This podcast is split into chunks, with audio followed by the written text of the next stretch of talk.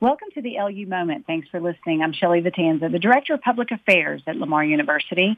Each week we showcase the great events, activities, programs, and projects and people at Lamar University. It's week five of our remote radio podcasting due to social distancing, and I'm very ready to get back in the studio with people.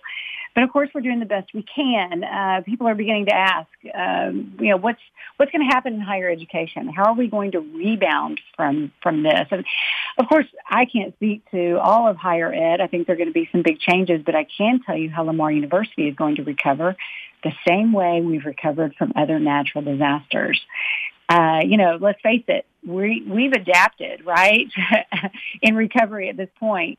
Um, I really wouldn't want to be at any other university other than Lamar University because the faculty, staff, and the students know how to survive. We've been through, I mean, how many natural disasters now from Rita forward. So from Rita to Rona, we have done this thing. Uh, we've recovered. We've moved forward pretty dramatically after very difficult events, and that's why we will recover from COVID-19 fully. We have a, we have strong community support. We have dedicated faculty. We have implemented creative solutions during this time. We're very innovative. We work hard, and um, and we're experienced.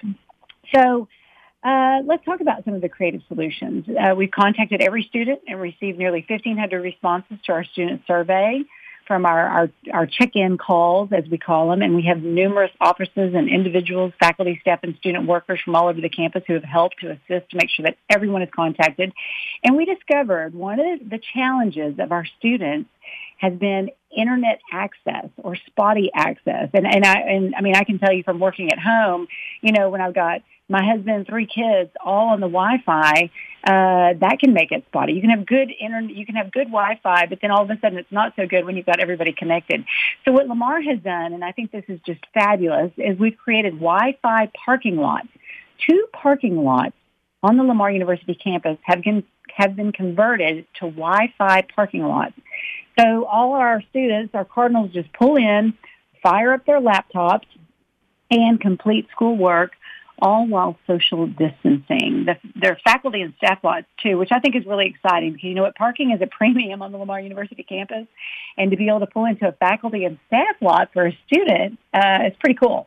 So between the Brooks Shivers Dining Hall and the Communications Building in D5 is uh, one of the lots, and the other one is the Galloway Business Building and the Music Building, which is Lot E1. They're now designated lots for students who need internet access.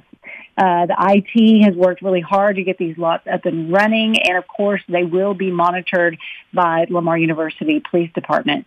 The gates will open Monday through Friday, 8 a.m. to 8 p.m., and technical support will be available, as always, uh, from 8 a.m. to 5 p.m. And of course, you just pull in and pull out, and I think it's just great. We're going to finish the semester strong as we go into that very stressful time of, um, of uh, finals.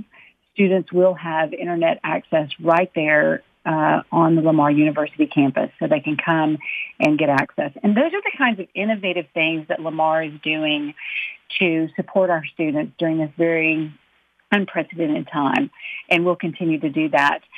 Uh, so I'm listening um, um, to um, you know the students around campus and and and finding out um, that uh, they are working through the problems with their uh, with online, moving to online, and um, doing some really great things. But but and, and able to they're able to do everything they need to do online, but they're anxious to get back to campus.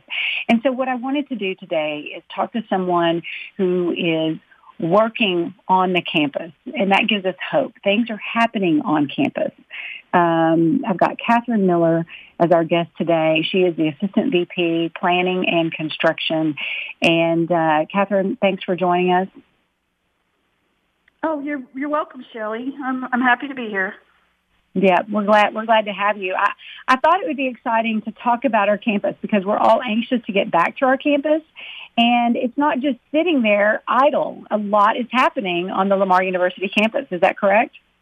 That's correct. Um, we've been able to maintain momentum on most of our projects um, and are happy to, you know, help the economy by ensuring that, that at least one part of the the industry is, is still able to work. So um, yeah, we've been keeping most of our projects going. That's perfect. I want to talk about your job. Um, I think um, so. Tell us, you know, what do you do there at Lamar University? So um, our department basically we serve as the owner's representative, and uh, we manage all of the new construction and the renovation on the campus. And that entails everything from establishing the original budget and schedule, selecting and procuring the architects and the contractors, uh, negotiating their fees, overseeing their services.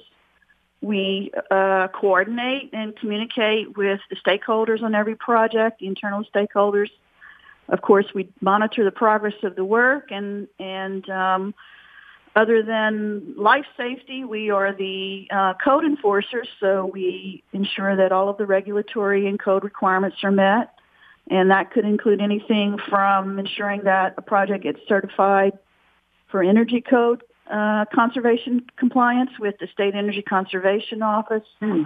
If it's mm-hmm. an older building, that it gets reviewed by the Texas Historical Commission and that it gets registered with um, TDLR for accessibility standard compliance. So basically, we are responsible for um, managing all of the administrative requirements of any project. And additionally, um, I'm responsible for some quarterly and annual uh, reporting to the Board of Regents and the Higher Education Co- Coordinating Board. And um, we also lead the effort to develop the long-range campus master plan of the physical mm. environment and and ensure that we are complying with that plan. Got it. Now, I want to talk about a very successful project um, completed last year, and that's our science and technology building. Um, what was your role in that project? So I was the owner's uh, representative on that project, um, and um, we had third-party project management, but basically I, um, you know, oversaw all of the management of that project, and um, everything from the initial selection of the, the consultants to closing it out. And um, it's a it's a great project. It's a two-story building uh, with a mm-hmm. mechanical penthouse uh, about 83,000 square feet and consists of a mix of instructional and research labs as well as an innovation center that includes a, a very large makerspace and mm-hmm. other support labs. Um, I think everyone is aware by now that this was the first academic building construction on campus in in 40 years. And um, starting with the 2014 master plan, uh, most of the decisions in recent years have focused on developing the south end of campus and creating a new prominent south campus entrance. So the construction exactly. of the CIC buildings were the first steps, mm-hmm. and then TxDOT, uh, the administration worked with TxDOT to reconfigure the on and off ramps. And from that, it was just a natural that the new science and technology building was part of that progression um, and still somehow remain connected to the academic heart of campus to the to the north. So we sited it specifically to become an anchor facility um, off of the new South Campus, and hopefully at some point in the future we could implement the the plans envisioned in the master plan to turn Cunningham into a pedestrian green, and um, this building would be part of that um, reconfiguration. So, in, and, um, and Cunning, Cunningham, sorry, Catherine, what is what is Cunningham? Tell me Cunningham, about that. I'm sorry, Cunningham is an internal street on campus that okay. runs north okay. south. Mm-hmm. Um, mm-hmm. It's it's you know it it's it has to be maintained for emergency vehicle and service access, but the campus, uh, the 2014 master plan envisioned turning that area into a north-south pedestrian green. Um, mm-hmm. It's just a street right now. Um, so we deliberately sited the science and technology building so that it, it would be an anchor along that green if and when that project ever does happen. Right, right. Uh, well, it's an absolutely beautiful building, and it's recently received um, accolades um, for its laboratory space. Is, is, that correct? Am I getting that right, or is it for the overall design of the building? That's correct. So the, the first award, uh, our notification that we were being in consideration uh, for an award, was um, for the publication lab manager, and mm-hmm. we were notified recently that we were selected as a finalist for their Lab Design Excellence Award. Um, the architect was scheduled to return to campus in April this month to do yes. some additional exterior photography to use for some other award submissions, but of course that had to be postponed um, because yeah. of the pandemic. Yeah. So hopefully, yeah. you know, when we open back up, we can get them back out here, and uh, we will be submitting the project for more awards. I do know that it was also submitted for the Society of College and University Planners Design Excellency Award. So we're keeping our fingers crossed on that one and, and many others in the future. Well, I encourage anybody who hasn't seen it to just come out and see it. I mean, it's almost like an art museum. It is absolutely beautiful, functional and beautiful.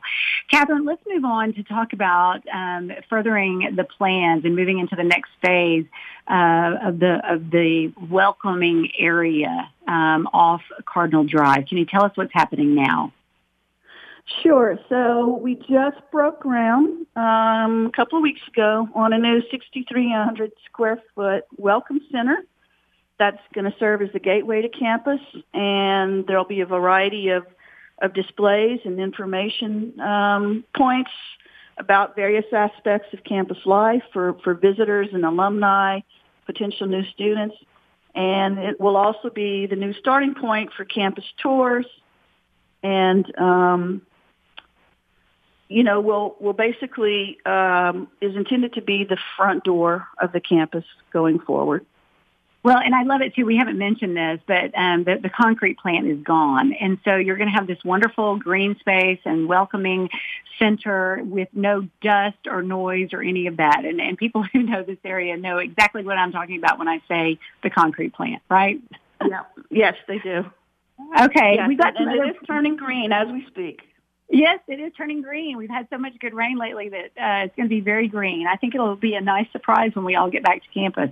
Um, yes. Very quickly, and we are starting to run out of time, but I, I want you I want you to talk about um, some of the projects for the future. Are we redoing the Plummer Building, which I think is just such an icon on the campus? Well, that that is one of the projects that we're gonna we're gonna delay for a bit of time. Um, okay. But there isn't there are there are plans to renovate the Plummer building. Uh, we will be replacing the roof definitely this year, along with a couple of of others. Um, and we're looking, you know, the focus I think for the for the short term at least is going to be on renovation and trying to maximize existing space. Yeah. Um, we will be submitting an appropriations request to the legislature for a very significant capital project, which is to modernize the library and upgrade ah. its aging infrastructure. And our, our plan is to incorporate a new digital learning center into that facility. Um, and then we're, we're just, you know, in, increasing our efforts to look at how space is used across campus and um, trying to re- maybe perhaps repurpose some space um, so that it's used more effectively. And um, of course, we're still looking at ways to improve energy consumption and conservation, working with the facilities management department on some projects like replacing boilers in the in the south and north plants and uh, other aging infrastructure. So that's kind of the focus for the near term. And um, you know, I think probably there won't be a whole lot of new construction in the next couple of years, other than the Welcome Center, but there there is still quite a bit of renovation and, and upgrades um, to be accomplished. Very good. I've noticed when I walk around campus and through some of the buildings, there are a lot more spaces for students to hang out, um, upgraded um, uh, chairs and lounge areas and things like that. And that's all the work of Catherine Miller. Catherine, thanks so much for being with us. We really appreciate your role at Lamar University. And we appreciate you listening every week to the LU Moment. To go on the website at lamar.edu where you can find out about admissions and registration and all the things that we're doing to help students stay uh, connected during this time of the COVID pandemic. Thanks for listening. I'm Shelley Vitanza, the Director of Public Affairs at Lamar University, the pride of Southeast Texas.